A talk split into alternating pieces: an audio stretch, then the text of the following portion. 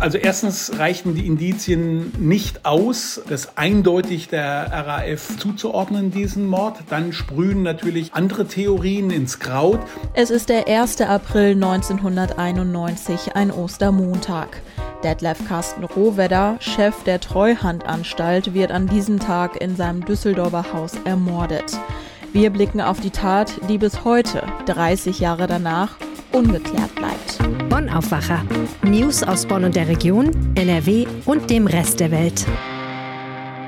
Hallo zusammen an diesem Osterwochenende. Großartig, dass ihr zuhört. Mein Name ist Anja Wölker. Für alle, die neu mit dabei sind, Montag bis Freitag gibt es die wichtigsten Nachrichten aus NRW in 15 Minuten im Aufwacher. Am Wochenende gibt es eine Spezialfolge mit einem noch ausführlicheren Blick auf ein Thema. Und heute ist unser Thema ja ein geschichtlicher Rückblick, muss man sagen. Wir blicken auf die Ermordung von Detlef Carsten Rohwedder vor 30 Jahren. So viel ist klar, um 23.30 Uhr werden damals drei Gewehrschüsse auf das hell beleuchtete Arbeitszimmer des Düsseldorfer Hauses abgefeuert. Eine Kugel trifft Rohwedder tödlich in den Rücken, eine weitere Kugel verletzt seine Ehefrau Hergard Rohwedder am Ellbogen, eine dritte Kugel trifft ein Bücherregal. Wir blicken in den nächsten 25 Minuten auf die politischen, wirtschaftlichen und sozialen Gegebenheiten der Zeit. Wir blicken darauf, wer Rohwedder war und wir sprechen natürlich über die Theorien, die es gibt, wer Rohwedder getötet haben soll. Die Rote Armee-Fraktion oder ein ehemaliges Mitglied des Ministeriums für Staatssicherheit, die Stasi? Wir, da spreche ich von mir und meinem lieben Kollegen Martin Kessler. Er leitet bei der Rheinischen Post das Politikressort und hat sich ausführlich mit dem Thema beschäftigt. Hi Martin. Ja, hallo Anja. Kannst du dich daran erinnern, wo und wie du damals von dem Mord erfahren hast? Ja, ich war damals noch ein junger Redakteur, ein Wirtschaftsredakteur bei der Wirtschaftswoche. Ich hatte gerade meinen ersten drei Monate hinter mir, als das war meine erste Redakteurstelle. Und da hieß es dann plötzlich, wir waren ja ein Wirtschaftsmagazin, der Stahlmanager und Treuhandchef Rohwedder ist ermordet worden, wurde erschossen. Und wir waren natürlich ziemlich aufgeregt, weil wir die, sag mal, die, den Umbruch mit der deutschen Einheit, die, der Umbau der Volkswirtschaft, das haben wir sehr, sehr eng begleitet damals. Und der Chefredakteur kam und rief alle zusammen. Und wir haben dann überlegt, wie wir mit dieser Geschichte umgehen sollen. Und da wurde natürlich eine Menge auch dann direkt danach drüber geschrieben, wie übrigens in anderen Zeitungen auch. Auch die Rheinische Post hat da sehr viele Reportagen geschrieben. Das war einmal die Kollegin Anke Kronemeyer, der äh, Kollege Dieter Dormann und Hans Onkelbach. Zwei von ihnen sind immer noch teilweise als Mitarbeiter für die Rheinische Post tätig. Hast du das denn persönlich auch damals so als Schock wahrgenommen? Ja, es war ein Schock, aber es waren ja einige Morde schon vorher, wie zum Beispiel der an dem Deutsche Bankchef Herrhausen, der Anschlag auf Gero von Braunmühl. Und ich habe natürlich als Jugendlicher ganz hautnah mitbekommen die Entführung von Schleier, spätere Ermordung. Und insofern war es natürlich ein Schock, aber es war auch etwas, was man schon kannte. Ja, also wir müssen die Tat natürlich einfach in die damalige Zeit einordnen. Es ist ja eine sehr aufreibende Zeit. Blicken wir vielleicht mal auf die Verhältnisse, in denen die Menschen in der DDR vor dem Weg zur Einheit gelebt haben. Also wie war das noch vor dem November 1989? Ich war auch zu der Zeit, war ich wiederholt in der DDR, konnte mir sogar selber ein Bild davon machen. Ich war auch in Polen, also man spürte schon, dass da ein Umbruch ist, direkt vor 89, vor dem ganz großen Umbruch. Allerdings hatte die DDR, kann man sagen, so einen ganz kleinen, bescheidenen Wohlstand sich erarbeitet und so, die Leute waren sehr unzufrieden mit dem Regime, aber man dachte, okay, wirtschaftlich sieht es nicht ganz so schlecht aus und irgendwie arrangieren sich die Menschen. Das war so die Situation davor. Dann kamen natürlich die großen Demonstrationen. Es kam Perestroika und Glasnost in der Sowjetunion und natürlich auch die Geschichte mit Solidarność in Polen, die ja zum ersten Mal geschafft haben, dass ein nicht sozialistischer Premierminister dann kreiert wurde. Und ich glaube, das hat dazu beigetragen, dass die Leute gesagt haben, es könnte uns wesentlich besser gehen und sie waren einfach mit diesem System extrem unzufrieden. Du hast es gerade angedeutet. Wirtschaftlich ging es den Menschen in der DDR aber gut, oder? Also gut, das wäre jetzt übertrieben. Natürlich haben die Menschen die Mängel sehr deutlich gesehen im Sozialismus. Es gab viele Dinge, gab es nicht, die im Westen selbstverständlich waren. Es gab keine Reisefreiheit. Das Güter des täglichen Lebens musste man lang drauf warten. Man musste zehn Jahre auf ein Auto warten. Das waren natürlich alles Unannehmlichkeiten, die, sag mal, im westlichen kapitalistischen Ausland, vor allem in, in Westdeutschland, so nicht gegeben waren. Und die Menschen haben ja Westfernsehen geschaut und wussten, dass es irgendwo anders viel, viel ähm, besser läuft. Aber es ist richtig, es gab keine Not. Die, die grundlegenden Bedürfnisse, auch Wohnen und so weiter, das war schon erfüllt in bescheidenen Verhältnissen, aber das war erfüllt und Arbeitslosigkeit gab es zumindest offen nicht. Es gab viele Menschen, die irgendwo eingesetzt wurden, auch wenn sie nicht sehr produktiv waren. Jetzt kommt es zum Zerfall des politischen Systems in der DDR. Die Mauer in Berlin fällt und die Politik steht vor einer riesigen Aufgabe. Ja, die gesamte Volkswirtschaft der DDR muss transformiert werden. Die Unternehmen aus der DDR sollen sich am Weltmarkt behaupten müssen. Und für diese Aufgabe wird Detlef Carsten Rohwedder ausgesucht, der als Präsident der Treuhandanstalt mit dieser Aufgabe betraut wird. Was war das denn für ein Mann? Detlef Carsten Rohwedder war etwa 1,92 groß. Es war eine Erscheinung. Es war ein wuchtiger Mann, sehr selbstbewusst, ein Manager, ein Sanierer. Er war der Chef des Stahlkonzerns Hösch. Hösch äh, war in tiefen den roten Zahlen. Er schaffte es als Manager, den Konzern wieder flott zu machen. Also er war ein Erfolgsmanager. Er war auch mal 1983 Manager des Jahres. Also ein rundrum erfolgreicher Manager, ein ganz klassischer westdeutscher Manager, tat voller Tatendrang, voller Selbstbewusstsein. Das ist insofern interessant, als er eigentlich aus Ostdeutschland kommt. Ähm, er ist in Thüringen geboren und aber ist im Westen aufgewachsen und war ein so ein klassischer Westmanager. Man kann auch sagen, ein Ruhrgebietsmanager. Er war sehr im Industrieland Nordrhein-Westfalen verankert.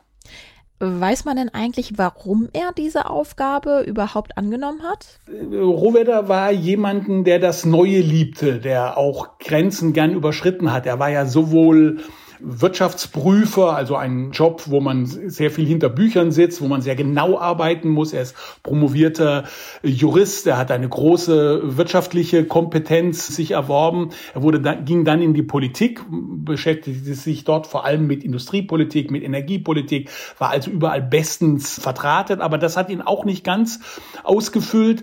Er wollte wirklich auch was Neues machen und hat dann diesen Job angenommen, der auch schon als Himmelfahrtskommando galt, eben nämlich den Stahl Stahlkonzern, einen urgewaltigen Stahlkonzern zu ähm, sanieren mit sehr starken Interessenlagen, sehr starken Gewerkschaften, unübersichtlichen Verhältnissen. Und ich glaube, das reizte ihn. Die Steigerung war eben jetzt nicht nur einen Konzern umzubauen, äh, sondern tatsächlich einen Beitrag zu leisten zum Umbau einer gesamten Volkswirtschaft. Und er war zutiefst davon überzeugt, dass das marktwirtschaftliche System das bessere ist. Und da ließ er sich in die Pflicht nehmen. Man muss allerdings dazu sagen, dass er schon im Ende 1990, also er ist ja gestartet im Juli 1990, also noch vor der formellen deutschen Einheit. Wurde, er wurde beauftragt von der damalig demokratischen DDR ähm, nachdem die SED sich aufgelöst hatte und ähm, mehr oder weniger gestürzt wurde, hat er sich in die Pflicht nehmen lassen und hat dann am Ende des Jahres gesagt, nee, lieber doch nicht. Und dann haben ihn Helmut Kohl und Theo Weigel, der damalige Finanzminister und der damalige Bundeskanzler, überredet, weiterzumachen. Und das war leider dann natürlich völlig unabsichtlich sein Todesurteil. Aber ich glaube, er wollte das auch tun. Es war sein innerster Wunsch, hier aktiv mitzumachen. Und ich glaube auch, es war ein Stück Patriotismus dabei. Er wollte auch was für Deutschland tun, für das demokratische Deutschland. Jetzt befinden wir uns zeitlich gesehen quasi auf dem Weg zur Einheit und insbesondere für die Menschen in der ehemaligen DDR beginnt jetzt also ein enormer Umbruch. Du hast das vorher gerade schon skizziert. Was erleben denn die Menschen in diesem Nachherprozess? Ja, die Freude über die Einheit und vor allem über den Fall der Mauer, eigentlich die Freude über den Fall der Mauer war am größten. Das war überwältigend. Jeder kann sich auch, auch im Westen dran erinnern, wie die Menschen Freude, ähm, Freude trunken, kann man fast sagen, über die Mauer gingen. Endlich war die Freiheit da. Man dachte, die DDR-Wirtschaft wäre zwar nicht so gut, aber man könnte sie tatsächlich transformieren in eine Marktwirtschaft, weil die Produkte wurden ja auch teilweise im Westen verkauft. Man dachte, wenn man die etwas billiger macht, kann man das machen. Und dann kam die große Katerstimmung statt, dass etwa die Produktivität von 60, 70 Prozent des westdeutschen Niveaus hatte, hat man festgestellt, es sind allerhöchstens 20, 25 Prozent. Das heißt, die DDR war wirtschaftlich pleite, insolvent, also nicht nur, dass sie kein Geld mehr hatte, die Produkte, die sie herstellten, waren auf dem Weltmarkt unverkäuflich. Und da war natürlich dann der Katzenjammer groß. Viele Menschen dachten, sie könnten in ihren bisherigen Berufen weiterarbeiten und in den bisherigen Unternehmen, in den volkseigenen Betrieben, die dann in GmbHs und in, in marktwirtschaftliche Unternehmen umgewandelt würden. Das war so die Erwartung und man dachte, in zwei, drei Jahren würden hier blühende Landschaften entstehen. Das war aber nicht der Fall. Es wurde sehr schnell klar, dass die DDR-Wirtschaft eigentlich viel maroder war, als man das ursprünglich angenommen hatte. Und Herr Rohweder so etwas war wie der Insolvenzverwalter, der trotzdem daraus was machen musste. Und entsprechend war auch die Stimmung, nämlich es war eine große Katerstimmung und die Menschen fühlten sich praktisch um das gebracht, was sie aufgebaut haben. Auch die DDR hat ja eine Aufbauleistung. Die Menschen der DDR haben eine Aufbauleistung erbracht und das war plötzlich nichts mehr wert. Also zur wirtschaftlichen Misere kam dann auch noch ein, ein, ein psychologischer Moment. Das Selbstbewusstsein der Ostbürger war komplett dahin. Was ist denn mit diesen ganzen Unternehmen, für die die Treuhandanstalt zuständig war, letztendlich geworden? Die Treuhand ist ja eine Behörde, die dann mehr oder weniger als Holding alle Unternehmen, die volkseigenen Betriebe zusammengefasst haben, hat. Ähm, das waren etwa 8500, nur mal, dass man die Dimensionen klassen, das waren 8500 Betriebe, teilweise entstanden aus großen Kombinaten. Das waren, ich habe das selber direkt nach der Einheit, bin ich öfters mal nach Ostdeutschland gefahren, habe diese riesen Industrieanlagen besichtigt, die sag mal, Ölraffinerie in Schwedt, die äh, Stickstoff Wasserstoffwerke, Piesteritz, das waren riesige, riesige Schwarzheide, die Kohlekraftwerke, das waren riesige Einheiten, aber sie waren eben halt nicht wirtschaftlich und deswegen mussten sie abgewickelt werden. Man dachte, diese Unternehmen könnten überleben indem man sie schnell privatisiert oder ihren Alteigentümern zurückgibt. Das ist aber nicht geschehen. Das konnte auch in Teilen nicht geschehen, so dass also die meisten Unternehmen abgewickelt werden mussten und nur ein ganz kleiner Teil konnte wirklich privatisiert werden und etwa ein Zehntel der Belegschaft konnte dann in diesen Unternehmen weiterarbeiten. Heißt, Menschen verlieren ihren Job, ihre Existenzgrundlage und Rohwedder ist ja quasi das Gesicht dieses Umbruchs. Das ist ja irgendwie auch fast selbst erklären dann, dass diesem Mann, also Rohwedder, unglaublich viel Wut und auch Hass entgegenschlägt, oder? Ja, vor allem, weil Rohwedder vielleicht sich auch taktisch etwas unklug verhalten hat. Er war ein Mann großer Ehrlichkeit. Er sagte, ich muss Ihnen ganz klar sagen, diese Strukturen sind nicht wettbewerbsfähig. Wir werden abbauen müssen. Wir werden nicht alle Unternehmen verkaufen können. Wir werden nicht alle Unternehmen zu blühenden Unternehmen machen können. Das ist nun mal das Leben und das Leben kommt zuerst und dann kommen die Paragraphen, weil nämlich die Volkskammer der DDR, jetzt schon demokratisch, eigentlich gedacht hat, sie könnte das dekretieren. Sie könnte das einfach beschließen, dass jetzt die Wirtschaft marktwirtschaftlich ist und dann genauso weitergeht. Das war Rohwedder klar dass das nicht geht. Und das sagt er auch ganz offen. Und ich glaube, diese Ehrlichkeit, die natürlich auch faktisch so war, die ist ihm zum Verhängnis geworden. Und es kommt vielleicht noch etwas hinzu, dass die Politik damals, die ja große Erwartungen geweckt hat. Da muss man leider auch sagen, der Kanzler der Einheit, Helmut Kohl und sein Kabinett, aber auch andere haben gesagt, das wird jetzt, das werden jetzt blühende Landschaften und die Menschen gingen eigentlich davon aus, dass die blühenden Landschaften sofort entstehen. Und die waren natürlich froh, dass es da eine Treuhandanstalt gab, eine Behörde, auf die sich dann so quasi die gesamte Wut konzentriert hat. Deswegen war natürlich Rohwedder dann im Zentrum dieser Angriffe. Auch die Medien, muss man sagen, haben dazu ihren Teil beigetragen. Der Spiegel schrieb etwa über Rohwedder, er war der bestgehasste Manager des Ostens. Und das hat offenbar auch viele in ihrem Hass auf diese Figur dann bestätigt. Ja, also so wie du es gerade beschrieben hast, dass er so straightforward war, so hat man ihn auch bei einigen Fernsehauftritten erlebt, wenn man sich alte Aufnahmen anschaut, so sehr rational und eben weniger emotional. Für Detlef Carsten Rohwedder galt jetzt ein sogenannter K106-Beschluss. Was war das?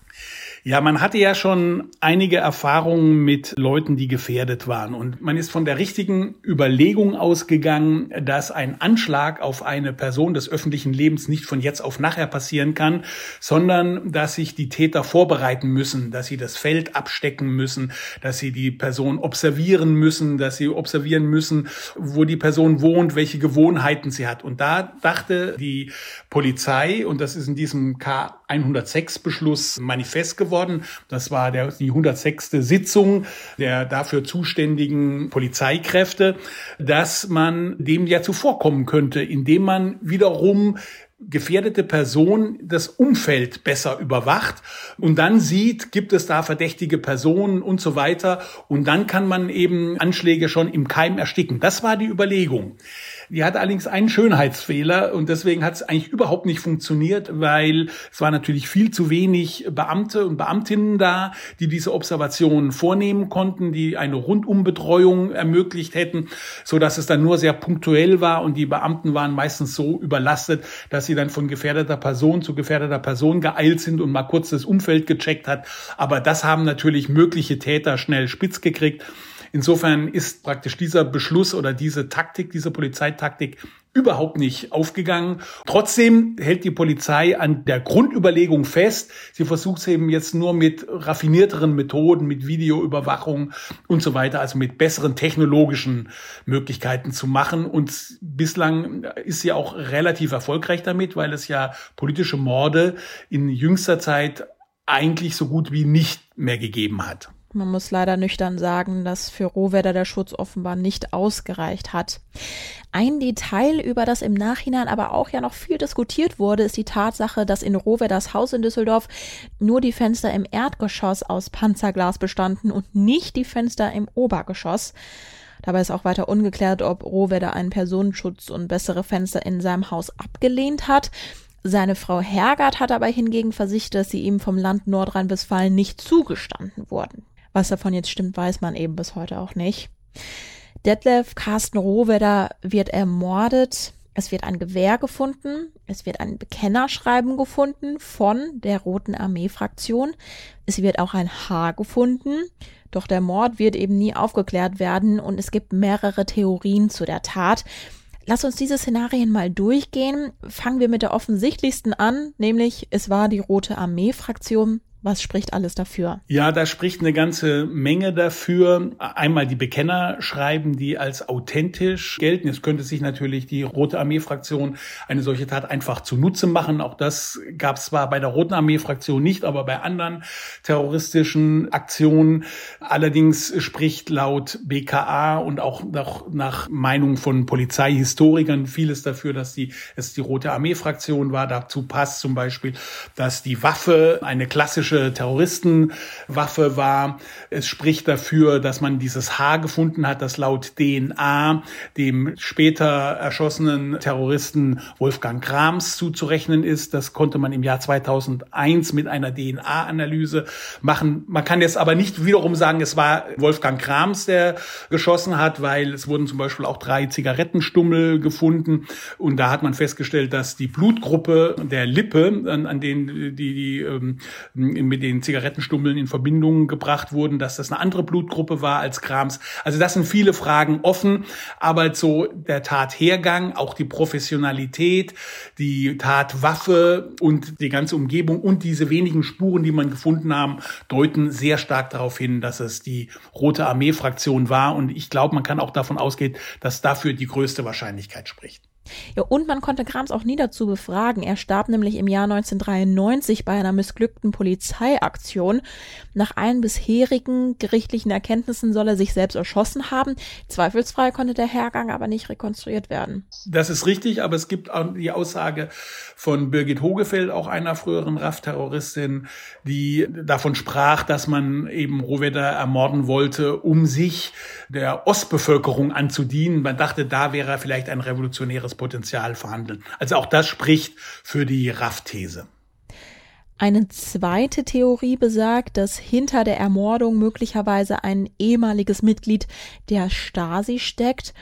Warum gibt es denn diese Theorie, wenn es ja auch dieses Bekennerschreiben der Roten Armee-Fraktion gibt?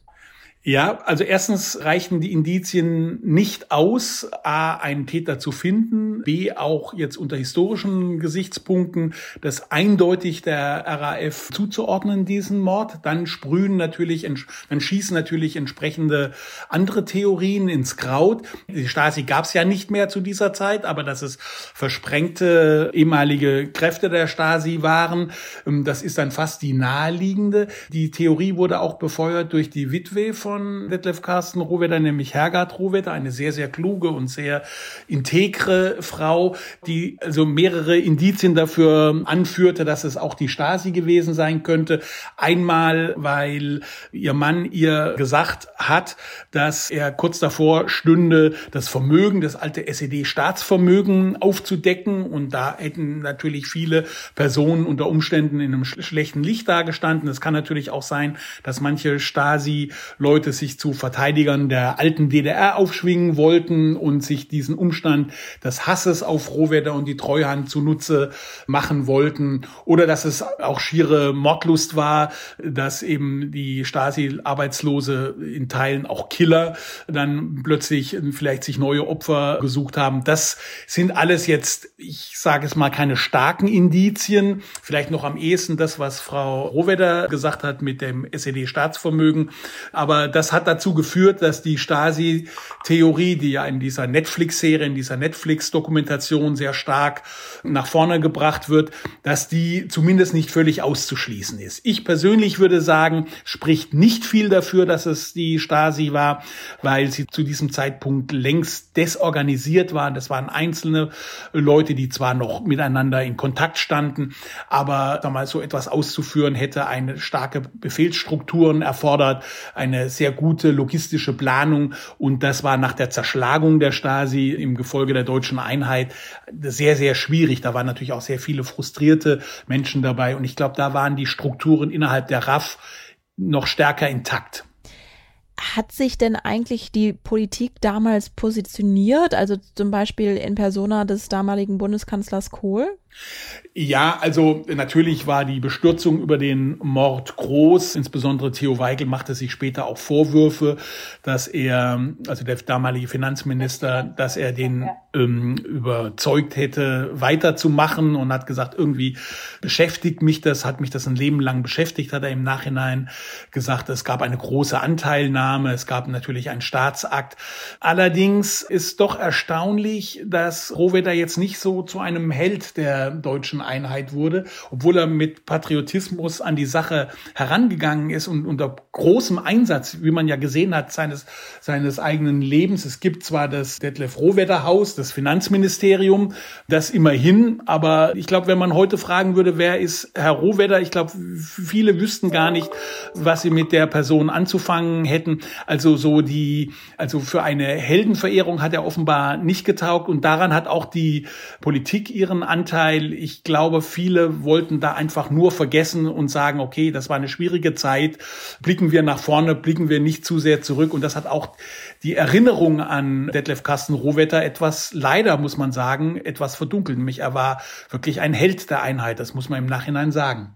Und dann kursiert ja auch noch zum Beispiel die These, dass es möglicherweise ein Komplott war, etwa der westdeutschen Wirtschaft von politisch-wirtschaftlichen Vertretern, denen Rohwedder nicht gepasst hat. Ja, die Theorie gibt es auch. Ich würde das aber fast, also noch mehr als die Stasi-These in, ins Feld der Verschwörungstheorien verweisen, weil dafür gibt es überhaupt keinerlei Anhaltspunkte. Hm, vielleicht jetzt auch diese naive Frage, Wird dieser Mord denn jemals aufgeklärt werden? Bei den Morden, die Zweifel hinterlassen oder die nicht aufgeklärt sind. Ich gebe mal ein ganz große Beispiele, John F. Kennedy oder Olof Palme in Schweden. Und ich glaube, da kann man auch diese Morde an Rohwedder, an Beckurz, an Herrhausen dazu rechnen.